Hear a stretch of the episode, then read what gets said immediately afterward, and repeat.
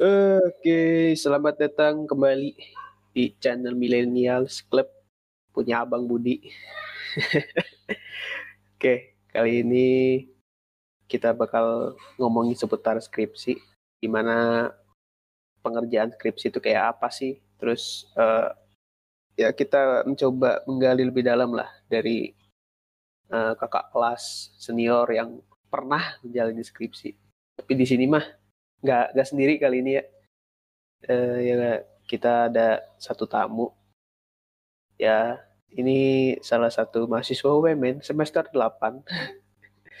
Dan ya dia sudah menyelesaikan skripsi dia baru banget bulan kemarin.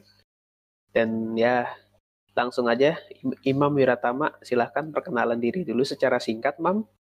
Saya persilahkan. Gue Imam IG gue Imam WRT jangan lupa follow jadi gue biasanya nongkrong di Damen. Ya udah segitu ya aja. Lu anjay. Mama oke eh, nih langsung aja lah ya ke ini pertama lah biar nggak kelamaan. Itu eh, kan kalau bikin skripsi kan pasti ada proposal ya. Nah kalau kalau di UMN itu uh, untuk mengajukan proposal itu bisa lewat mata kuliah riset teknologi informasi atau RTI atau bisa ngajuin pas semester 7 atau pas semester 8 tuh kebut-kebutan. Nah, lu sendiri waktu ngajuin proposal skripsi itu eh, kapan gitu loh? Dan kenapa kenapa sampai sampai lu eh, memilih lu ngajuin skripsi itu Eh, saat itu gitu loh. Uh, untuk ini ya, untuk matkul RT itu kan keharusan ya uh, ngajuin proposal kan kayak wajib gitu kan. Itu awalnya juga kayak ngasal aja buat nih kayak nggak nggak mikirin ke depannya gue pakai metode apa segala macem kayak asal buat yang penting dapat nilai kan. Nah salahnya itu gue di situ seharusnya di matkul itu gue manfaatin baik-baik biar nanti ke depannya nggak harus mikir keras buat nyari topik lagi. Nah jadi karena gue kayak nggak aware sama matkul itu kan kayak cuma ah ini mas syarat buat bisa skripsi lah segala macem. Jadi gue kayak gue lepas aja kan gue lepas terus kayak santai ah skripsi masih lama lah masih setahun lah enam bulan. Udah nyampe semester 8 itu kayak lu udah buat proposal teman-teman kayak pengen kan kayak lu udah buat proposal belum? Gue kayak oh iya gue belum buat proposal jadi mau nggak mau itu kayak uh, harus diselesaikan di semester itu. Kayak kenapa gue di semester 8 ya karena udah kepepet biasa kayak orang yang suka suka gini lah. Jeleknya mahasiswa itu kayak suka ngerjain hamin satu SKS kayak mereka tuh punya prinsip teks proklamasi aja dibuat hamin tujuh upacara kemerdekaan. Candi aja dibuat hamin satu kenapa proposal skripsi nggak bisa mepet gitu jadi itu salah sih sebenarnya. Ya, ya, Tapi itu juga motivasi ya, bagus sih. Jangan jangan ditiru juga ya. Wah, tidak sehat untuk badan dan juga ya kalau tembus, kalau enggak repot urusan. Udah mepet lagi kan. Iya bener kan. Kebiasaan toksik itu bahaya. Bahaya sekali itu. Terus uh, terus, ini? Anyway, lanjut dah ke lu ngerjain skripsinya tentang apa sih? Kan kalau di UMN tuh kan ada jenisnya rancang bangun sama implementasi ya. Lu topiknya apa? Uh, topik skripsinya tentang apa sih? Topik skripsi gue itu lebih ke AI rancang bangun gue tuh kayak dosen kan gue waktu itu udah dapat dosen pembimbingan ya. Gue nanya kan konsul bu ini topik saya cocoknya apa ya? Kamu rancang bangun aja katanya. Anjir rancang bangun kan banyak harus dibuat gue bilang udah udah mikir segala macam harus bikin kuesioner tam segala macam itu kayak bisa nggak ya? Kelar nggak ya? Gue terus kayak udahlah yolo aja lah daripada nggak lulus lulus anjir. Gue gitu aja kan. Yang penting udah dapet dosen pembimbing. dosen pembimbing ya aja ya. Beruntung lah tuh pas dapet dosen pembimbing yang ini. Itu semester semester angkatan kita tuh kayak paling paling suwe gitu. Kayak yang sebelumnya itu kan kayak lu udah ada udah ada topik nih udah ada proposal lu datangin eh lu harus buat harus punya proposal dulu eh kebalik balik lu udah punya udah punya proposal, lu baru bisa dapat dosen pembimbing kan. Angkatan kita itu waktu transisi, uh, lu harus bikin dulu proposal tuh sampai bener-bener jadi, lu lu submit, baru lu cari dosen pembimbing. Nah, angkatan kita sialnya di situ masalahnya. Kebalik. Nah, Iya. waktu gara-gara tuh corona, jadi diputer lagi, jadi dibebasin lagi. Gue kayak, anjir gue udah kayak, ah, udah capek-capek cowok nyari-nyari dosen yang, ya, wah, anjir nyari dosen Udah pembimbing anjay. bukan dosen pembimbing lagi, cari topiknya cowok nyampe kayak, anjir gue mikir kayak, aduh, gue ngapain Ya, aja tiap hari anjing nyampe nggak gitu kepikir topik Udah skripsi topiknya anjing. susah, nyari dosennya juga susah. Iya. nyari nyari yang pasnya gitu loh. Udah, Nyari dosen yang pas penting tuh sulit. Iya. Iya kalau lu udah udah udah ada topik terus sih lu nggak nggak nggak apa ya nggak nggak kepikiran gitu depannya lu kayak gue mau buat gini gini gini wow gitu keren teknologinya keren eh selesai nggak ya anjir kalau nggak selesai gue nggak bakal selesai Perjuangan banget. Iya kayak deg-degan anjir kayak belum aja lu nemu stuck di Iya, jalan iya, anjir Parah deh. Nah, tapi nyambung ke dosen nih. Eh itu gimana sih lu eh, proses lu ngedapetin dosen yang pas sesuai dengan topik yang lu pilih gitu? Iya, dosbing, dospem. oh masalah dosen pembimbing ya dospem itu ibaratnya kayak Kayak pacaran. pacaran cok jodoh-jodohan jodoh-jodohan cok. Ada yang kayak udah udah apa ya udah ngasih kode wih gue suka sama lu. Misalnya dospemnya dospemnya jadi kayak doi kan. Misalnya doinya gue suka lu nih gue demen sama lu gitu kan. Nih gue gua Hmm. kasih nih kayak dia ngasih syarat kode gue kasih topik segala macem. Nah karena gue males karena gue nggak mau nyari tahu kan kayak masih belum gitu kan. Itu sebenarnya topiknya gampang tapi kayak gue lalain gitu kayak nggak anjir kenapa gua gua embat? Kemarin itu ya kalau itu udah jadian gue sama tuh dosen. Kalau nggak gue cari-cari jurnalnya gue baca-baca waktu ditanya sama dosennya gimana udah ngerti? Belum kok gue belum baca-baca. Ya ya mental anjing jauh lah dosennya. Itu udah satu tuh ketolak tuh udah udah auto tolak kan kayak gitu. Yang yang keduanya itu gue kayak eh gue kalau nggak salah empat kali tuh ditolak sama dosen kan. Yang kedua itu gue kayak apa ya eh kayak yang kedua ini lebih ke inter apa kayak chat satu apa eh, chat personal gitu kan kayak nanyain Ci eh, saya mau bimbingan soal skripsi kayak ini topik. Udah gua panjang lebar ngobrol terus dia ngasih solusi kan. Ini mungkin maksud kamu kamu pakai algoritma misalnya algoritma ini terlalu overkill nggak cocok buat kasus kamu gini gini gini gini kan keren gue dosen ini udah tertarik nih kayak udah, udah kayak lu kayak chattingan Anjay. tiap hari itu kayak ada chattingan tiap hari kayak merasa cocok kan. Waktu lu waktu lu tembak di akhirnya dia bilang sorry ya gue gue nggak bisa. Itu kayak anjir sakit anjir kayak gue bilang aduh anjir gue udah kayak "Ba- ini bakalan jadi dospam gue cocok nih sama sesuai dengan topik gue nih kayak bakalan apa ya langgeng gitu kan. Nyampe selesai kan kayak ah, anjir itu yang kedua tuh kayak gitu gue bilang Tapi akhirnya ketemu Iya. kan yang pas kan. ya nyampe empat kali lah gue kayak gitu Iya. akhirnya ya namanya gue bilang kayak jodoh-jodohan aja Kalau gue bukan dosen. Kalau kasus gue, gue topik. Tiga kali ganti topik. Wah, tapi gila juga itu perjuangannya, coy. Waduh. Ya, nyari emang kayak berasa nyari jodoh emang.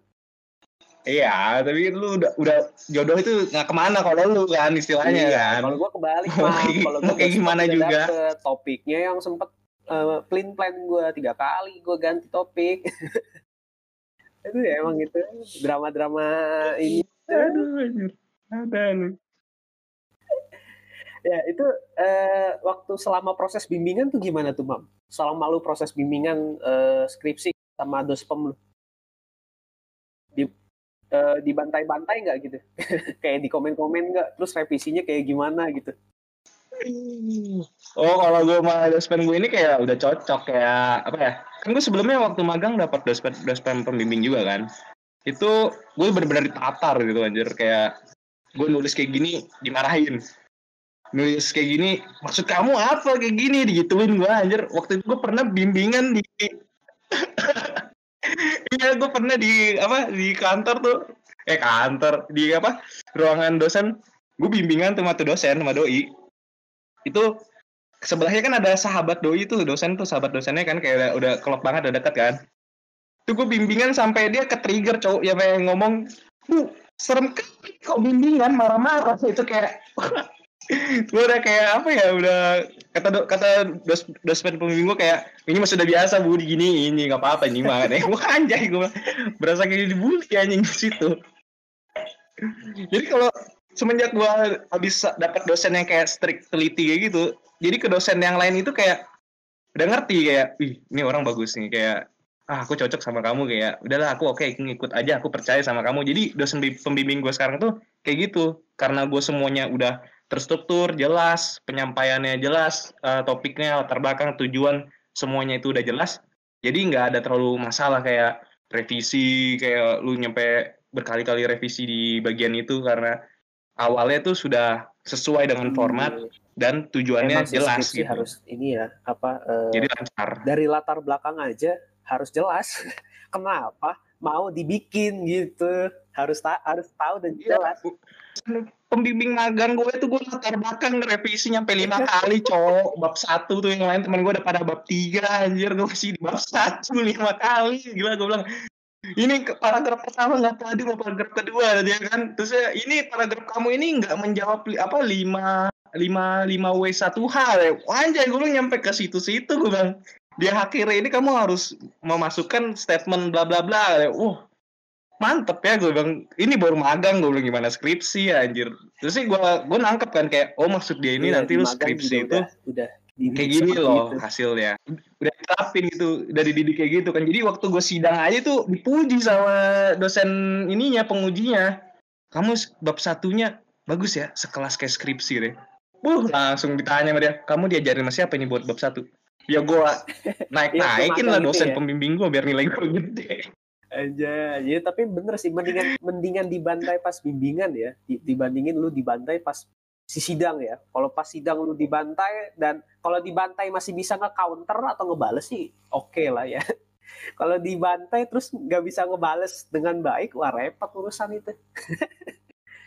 Hidup dan mati lo itu iyalah kalau lu ditanya dan lu nggak bisa jawab gitu. Lu nggak tahu lu, lu harus bilang apa ya? Itu tuh. Mendingan pas bimbingan lu dibantainya bener bener bener. Ya, prosesnya harus begitu sih.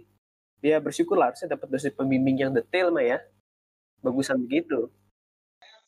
Kalau kalau lu mau enak ya iya. sebenarnya kalau dapat nyantai lah ya udah itu sidang di lantai palingnya yang strict strict dalam artian striknya yang positif ya. Emang dididiknya tuh bener-bener yang uh, ya harus sesuai kaidah penulisan gitu contohnya. Terus misalnya uh, programnya dibikinnya seperti ini dituntun gitu, kasih tahu revisinya apa apa apa apa yang harus dibenerin gitu. Itu nanti pas sidang ya udah udah udah siap siap mental. itu udah ini aja maksudnya udah udah udah siap udah siap dibanting oh. Ya anjir, itu gue punya prinsip aja waktu H5 jam sidang mau apa pun yang terjadi ya dibantai pasti, pasti. dibantai. Gue nggak tapi ya, ya bisa ngebalesnya lagi gitu loh. Dan tentu ngebalesnya ya pakai argumen yang sah gitu. Argumennya bener-bener argumen yang yang bener gitu loh yang sesuai dengan data ya.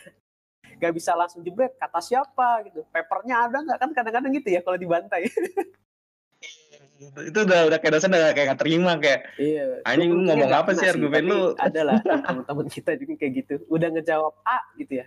Terus pengujinya bilang ya ini statement kamu begini tapi ada bukti ilmiahnya nggak? Ada ada karya ilmiahnya nggak yang mendukung argumen kamu? Oh, repot itu. Iya itu kalau kalau nggak nggak apa maksudnya kalau dia nggak eh, nggak uh, niat baca skripsi dia sendiri atau paper yang pernah dia ini kan oh repot itu sidang kayak aduh paper siapa ya? Repot iya itu. Ya gitulah pengalaman skripsi. Nah terus juga nih ngomongin sidang kan ngomongin pembantaian. Nah itu hal-hal apa aja tuh yang biasanya ditanyain sama penguji?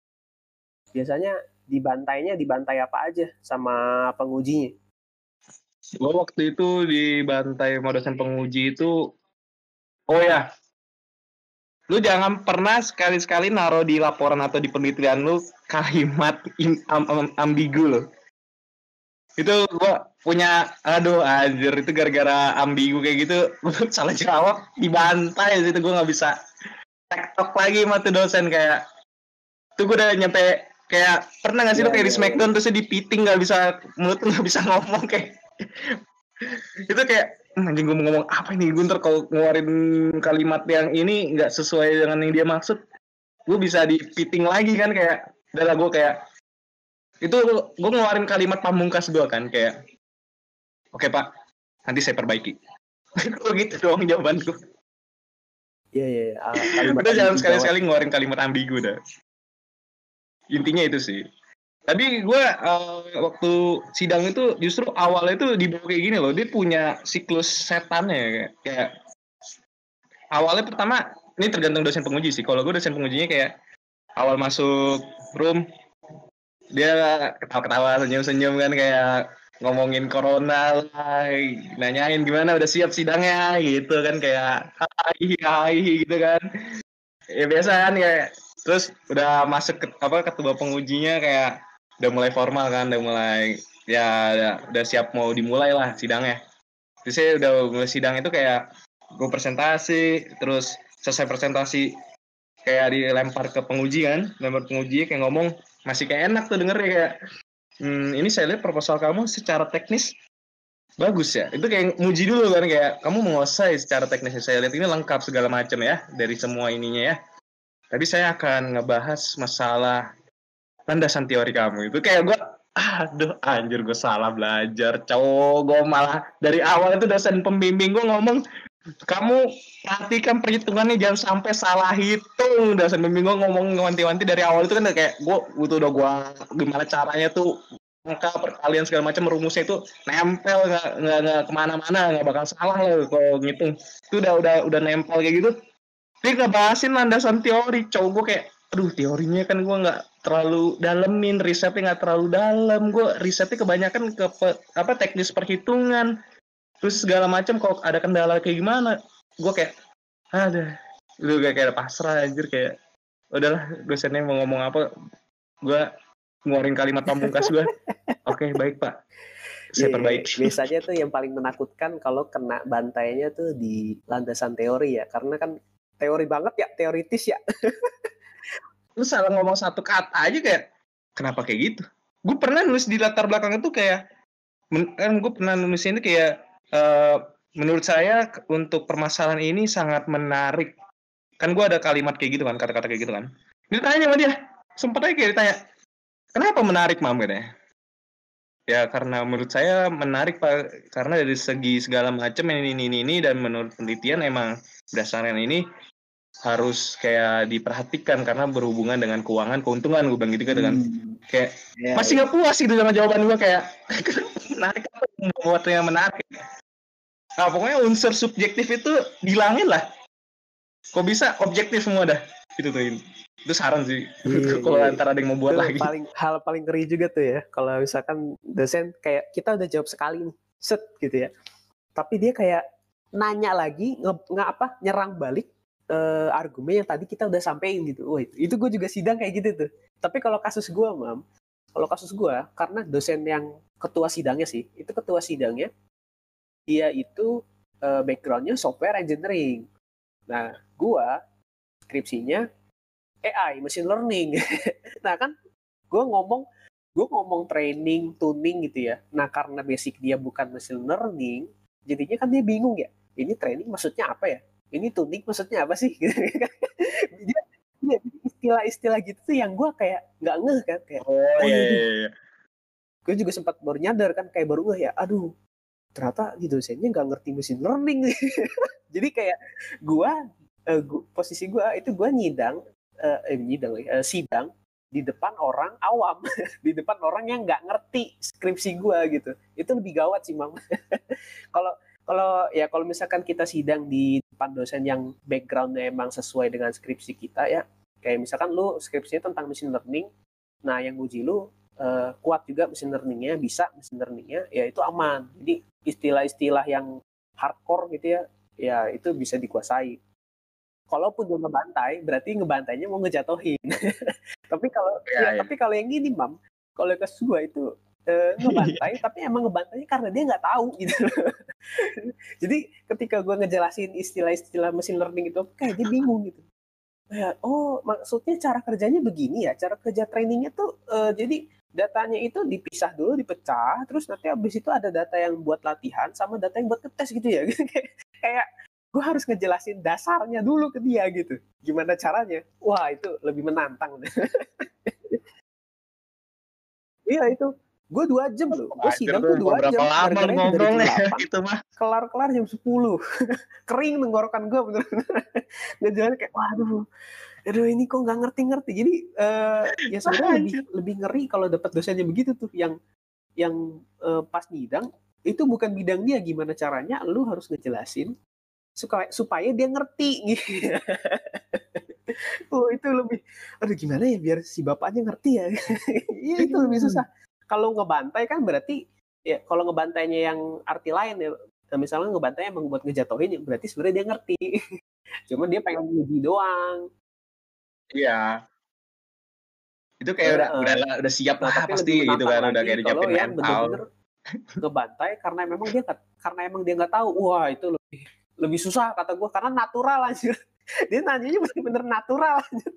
oh jadi cara kerjanya gitu ya? Kalau misalkan tradingnya dinaikin itu uh, akurasinya harusnya naik dong. Gitu kan kayak ini kok harusnya naik pak gitu. Tapi kok pas dicoba hasilnya turun? Nah kan repot ya. Tapi kok coba hasilnya turun? Ya ya kalau gue sih gue argumen aja. Oh tergantung dataset pak. Kebetulan dataset ini jomplang lah. Alasannya alasannya gue balas aja untuk itu terima-terima aja. Gitu tuh. Skripsi adalah saat di mana skill coding kayak udah nggak berlaku ya. Kayak skill membual harus besar iya. Bener. Ya kayak skill kayak skill ngoding lu kayak gak ada gunanya pas lu sidang. Gue demen anjir. Lu modal modal jago ngalah sama jago bacot aja udah. lulus aja gue jamin dari situ. modal lidah aja. Bisa lah bener, bener loh kayak anggota DPR gitu modal bacot aja lo lulus sih pasti. Iya, tapi kalau lu kan enaknya kayak gitu kan ya kalau dosen penguji gue ini waktu gue kan pernah diajarin ya di kelas dia ini ya. Gue tuh capek udah jelek lah di kelas dia udah datang sering telat gitu kan. Terus waktu mau waktu mau ya udah waktu mau presentasi ini minggu terakhir kan mau uas waktu itu kan.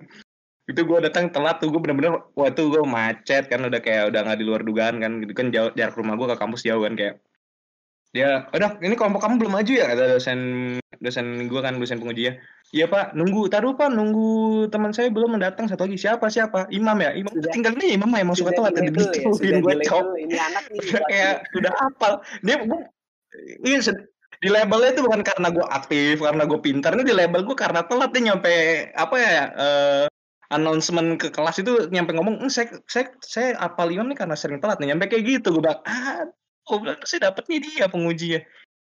Oh iya, lebih, lebih anjir kayak. ada salah satu teman kita. Oke lah, gue bilang terima aja. Reja, ya. Iya, jadi dia itu uh, kenapa tuh, kenapa? mesin learning demi sidang. Padahal kelas mesin learning dia itu masih selang sejam. Nah, taunya, taunya dosen mesin learningnya itu yang ngidang dia.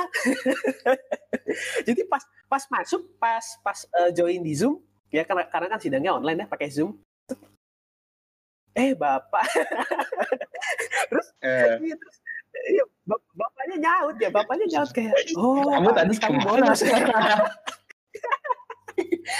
terus dia kan sebagai penguji ya. Maksudnya sebagai penguji ya lu tahu lah kayak waduh gawat nih pas banget yang uji dia.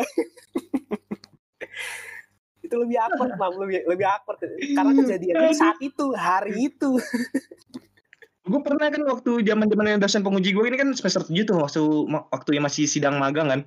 Dosen pembimbing gue yang gue bilang itu kan yang awal tuh kan. Gue mau bimbingan pagi itu ibunya janji kan gue kemarin udah nanya bu saya mau bimbingan oh, besok pagi ya di ruangan saya kata dia gitu kan. Terus gue ada pagi kelas terus gue izin ke dosen penguji gue nih ternyata kan kayak pak saya datangnya terlambat saya mau bimbingan sama ibu ini. Terus gue lupa hari itu tuh ada seminar kayak se semua kelas digabungin buat apa non uh, nontonin seminar apa gitu lupa gua. Waktu gue masuk eh waktu dia udah nyampe kampus dia ngirim chat kan ngirim balasan kan. Balasannya cuma stiker tanda seru gitu. Kayak kenapa gue bilang kan? Terus dosen pembimbing gue nggak lama ngabarin eh kamu nanti uh, bimbingannya nanti aja ya bisa ya seminar. Ya lah ini dosen dosen gue sama dosen pembimbing gue sama-sama ikut seminar. Terus gue bilang ngomongnya bimbingan ke dosen penguji gue kayak hmm, hati gue bilang anjir. Buka pintu hallnya kan kayak ser sebelahan dong dosennya anjir. Duduknya gue kayak iya, iya. udah gue ini ada ada dicap jelek dah nih gue anjir. lulus gak ya? Aduh ini gue udah dicap jelek nih. Iya aduh ada aja drama-drama mahasiswa akhir. Nah tapi anyway gini ini kita udah di penghujung ya.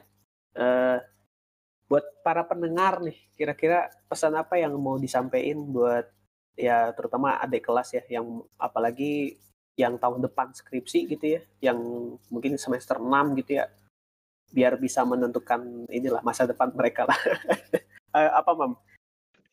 Kayak berasa orang apa ya gue ya? Aduh ya kalau menurut gue uh, pesan gue ya kalau ngerjain skripsi itu jangan mut-mutan karena skripsi itu pekerjaan rutinitas uh, sama kalau cuma dipikirin doang nggak bakalan selesai masalahnya. Jadi coba kerjain aja dulu. Buat apa yang bisa dibuat dulu. Terus uh, baca-baca jurnal lah. Baca pelan-pelan kayak kalau lu gue tahu sih posisi lu waktu baca jurnal kayak ini maksudnya apa sih kayak pahami aja pelan-pelan kayak baca-baca yang lain segala macem. Kalau bener-bener nggak ngerti juga.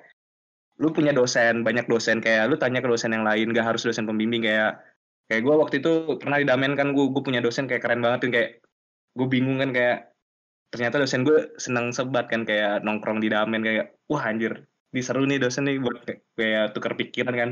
Gue coba kayak gue nanya ke dia kok gue topik gue gini gini gini gini masalahnya kayak gini data set gue susah segala macem dia ny- dia ngasih saran kalau lu kayak gini bagusnya gini. Data setnya cari yang ada di internet lah kalau mau gampang.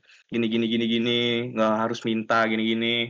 Terus kalau bisa jangan yang susah-susah. Di kayak lu dikasih tahu metode ini cocoknya buat ini. Kalau menurut penelitian tahun kemarin ada kakak kelas lu ngebuat gini kayak jadi lu ngobrol sama dosen asik gitu kayak kayak sama temen ya kayak sama partner.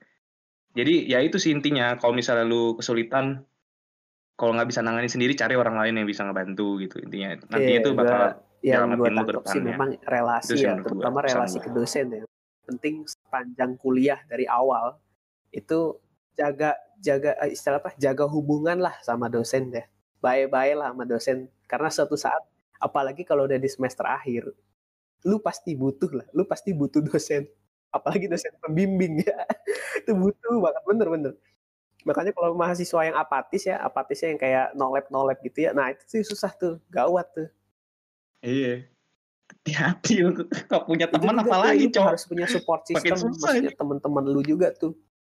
Lah ya siapa tahu juga kan misalkan lu biasa se, biasa segeng berempat berlima gitu ya. ya bisa aja lu cari apa lu lagi ngobrol-ngobrol lagi nongkrong gitu ya di damen lagi lagi makan nasi uduk makan bubur gitu ya sambil ngobrol ngobrolin topik skripsi. Kan bisa aja kepikiran akhirnya oh iya ya bisa ya bikin topik skripsi ini ya? Oh iya bisa ya? Kadang-kadang gitu loh.